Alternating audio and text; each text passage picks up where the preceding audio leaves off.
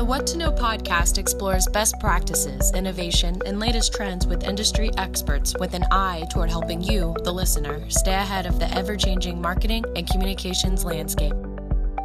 Hello, this is Blaire Clause, Senior Marketing Manager of W2O and the producer of the What to Know podcast. We're taking a summer break this week, and I'm subbing in for our host, Aaron Strout, CMO of W2O, to look back at the nearly 80 episodes we've published and pinpoint some of my favorites. Thank you to all of our listeners. I hope this is a fun episode for you to reflect on as well. And perhaps some of my favorites are yours as well. And for the new listeners, I hope this provides a good snapshot for you should you want to go back and listen to any of our full sessions. The first episode I want to highlight is the one that truly stands out the most for me, and that's with retired Colonel Bill Reeder of the U.S. Army. He's an author, leadership consultant, and was one of the last, if not the last, prisoner of war during Vietnam. And he shared this remarkable journey of how he went through such horrific conditions but he attributes his survival and resilience to his positive attitude. Attitude was at the core of my survival. Uh, I've always been a positive person. I'm not sure why. I had a somewhat troubled youth, but I've still I've been a positive person my whole life. In captivity, I maintained that positive attitude. Uh, the other American that was with me did not he he had a, uh, a, a negative attitude on, on a lot of things and, would see the worst when I'd see the best.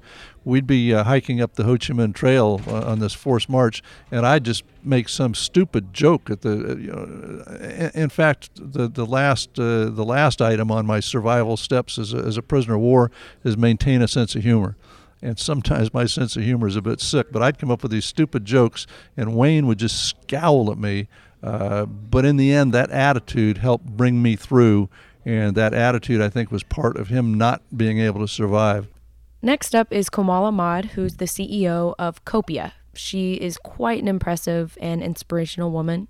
She's the recipient of the Nelson Mandela Humanitarian Award and Toyota's Mother of Invention.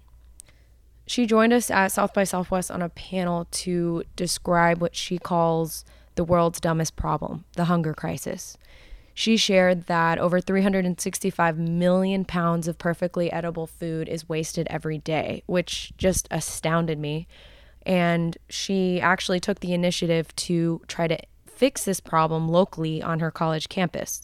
And from there, it evolved into the Copia app.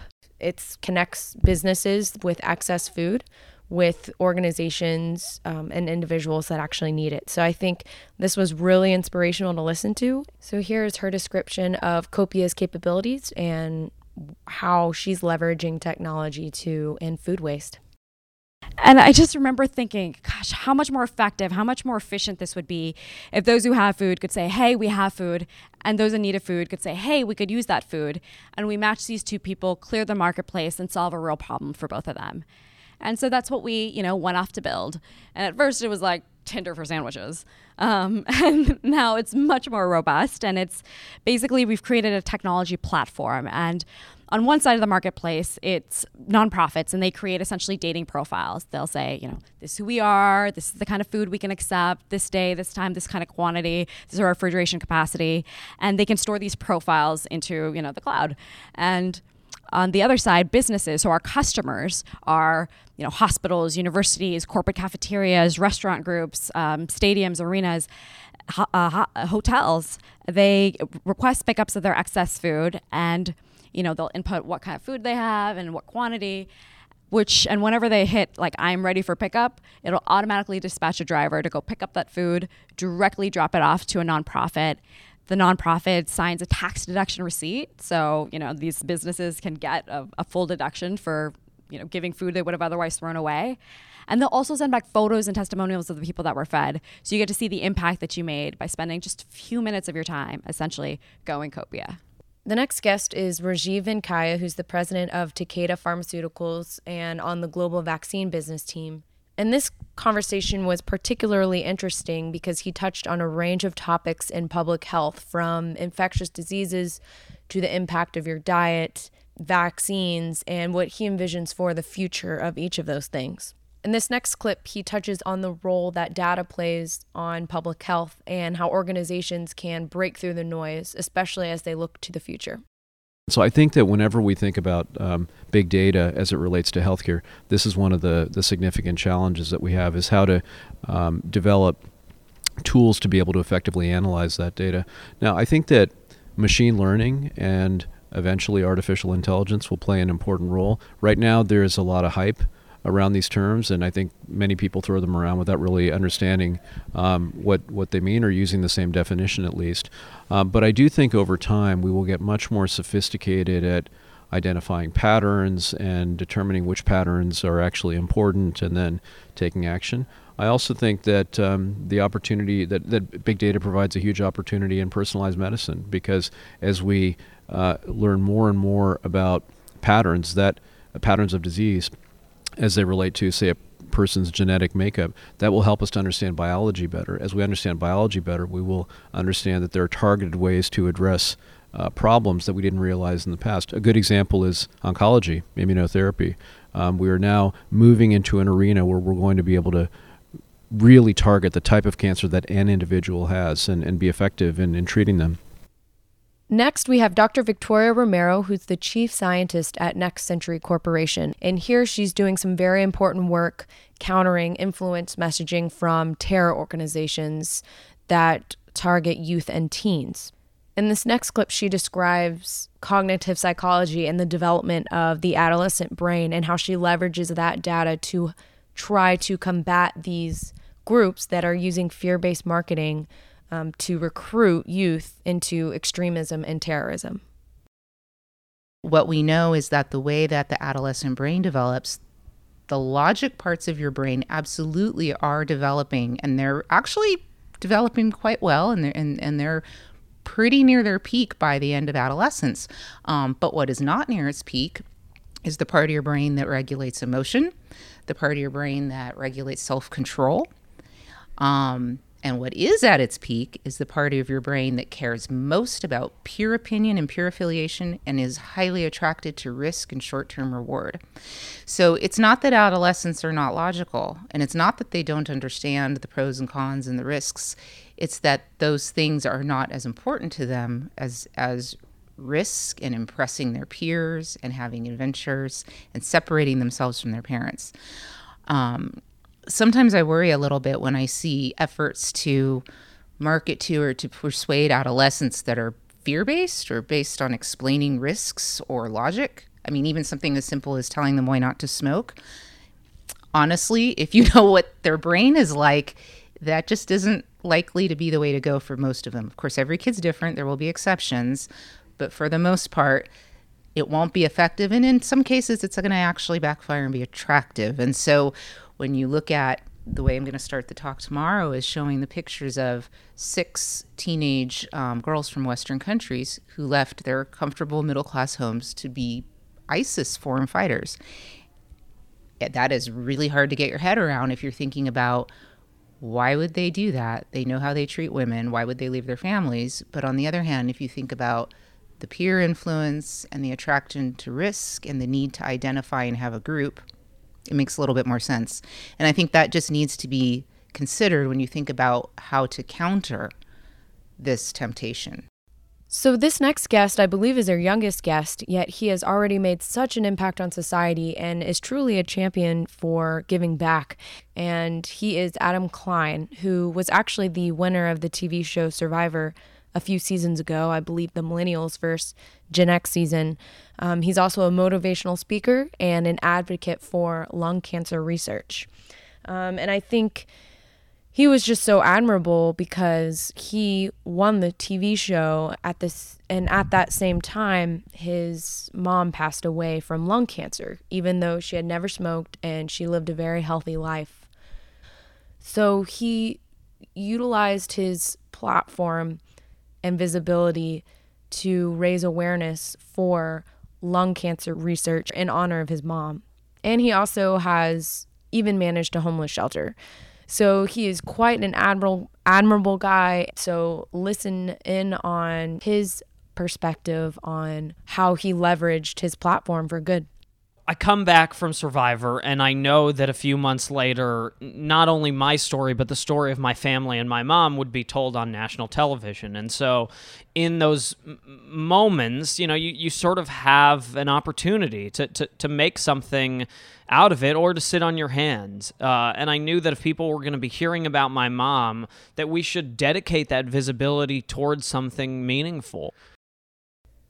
Here we have Seema Kumar, who's the VP of Innovation, Global Health, and Policy Communication at Johnson & Johnson.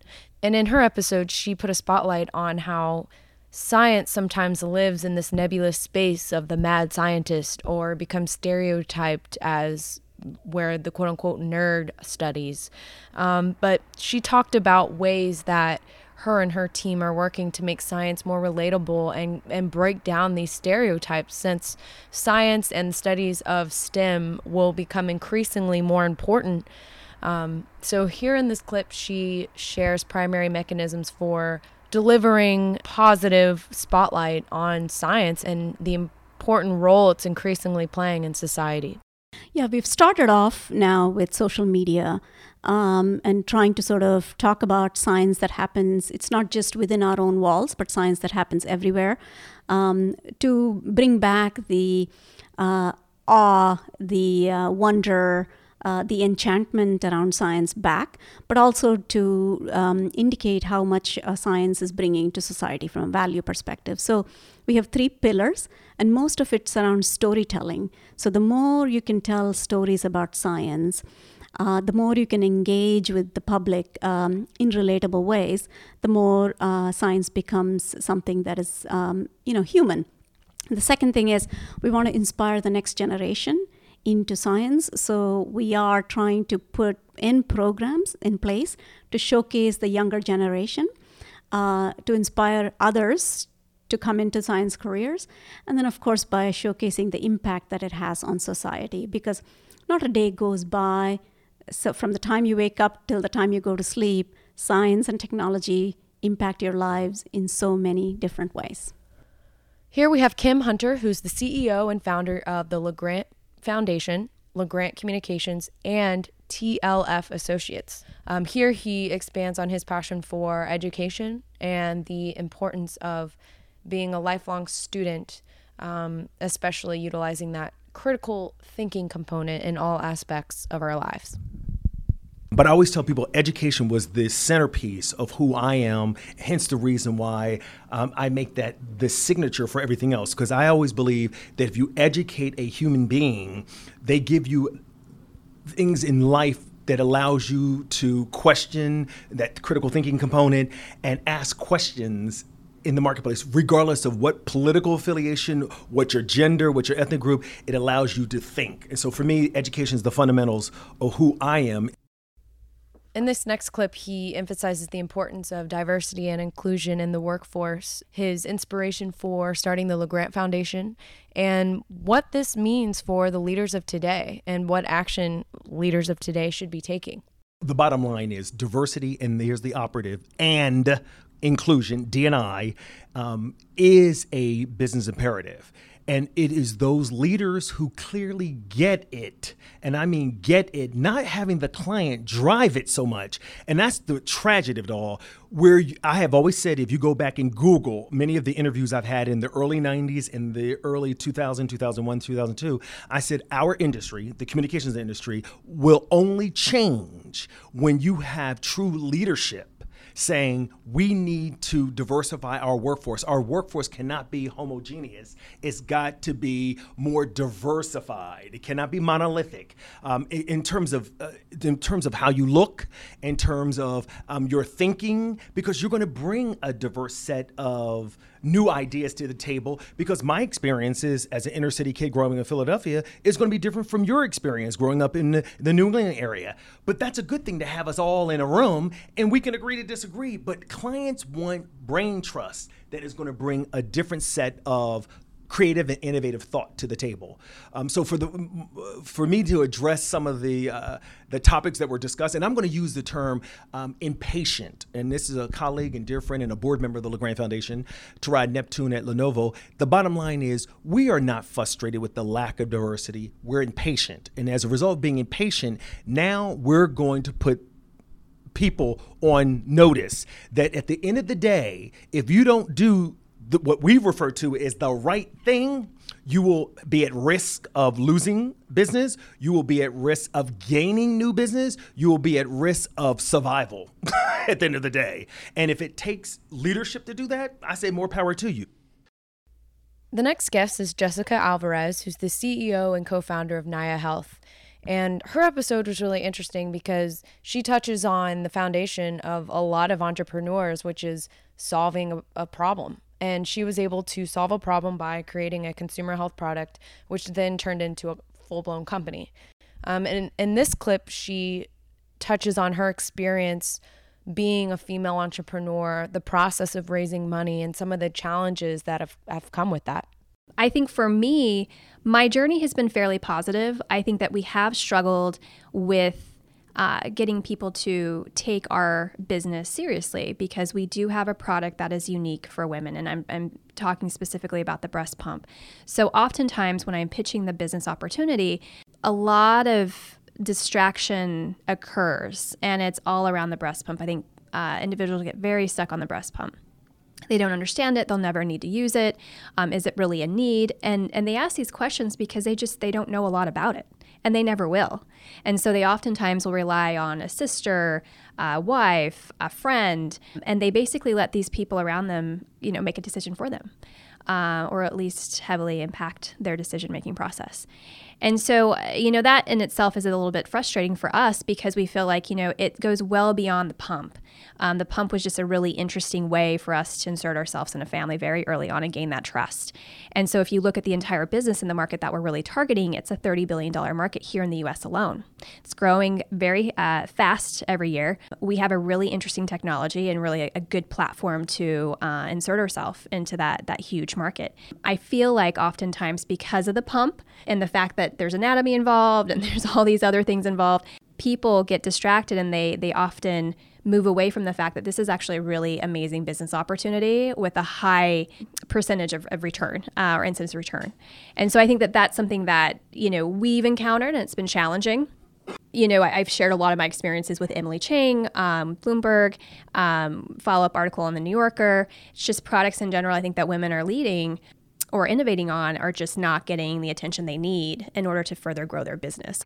The last episode features Bob Johansen, who is a very impressive individual. He's a distinguished fellow of the Institute for the Future, a multi time author, and just overall fascinating. He touched on a variety of topics in regards to the future, which spanned the roles of data, AI, screen time, um, education and society today, our diets, and uh, what we can do to prepare for the future.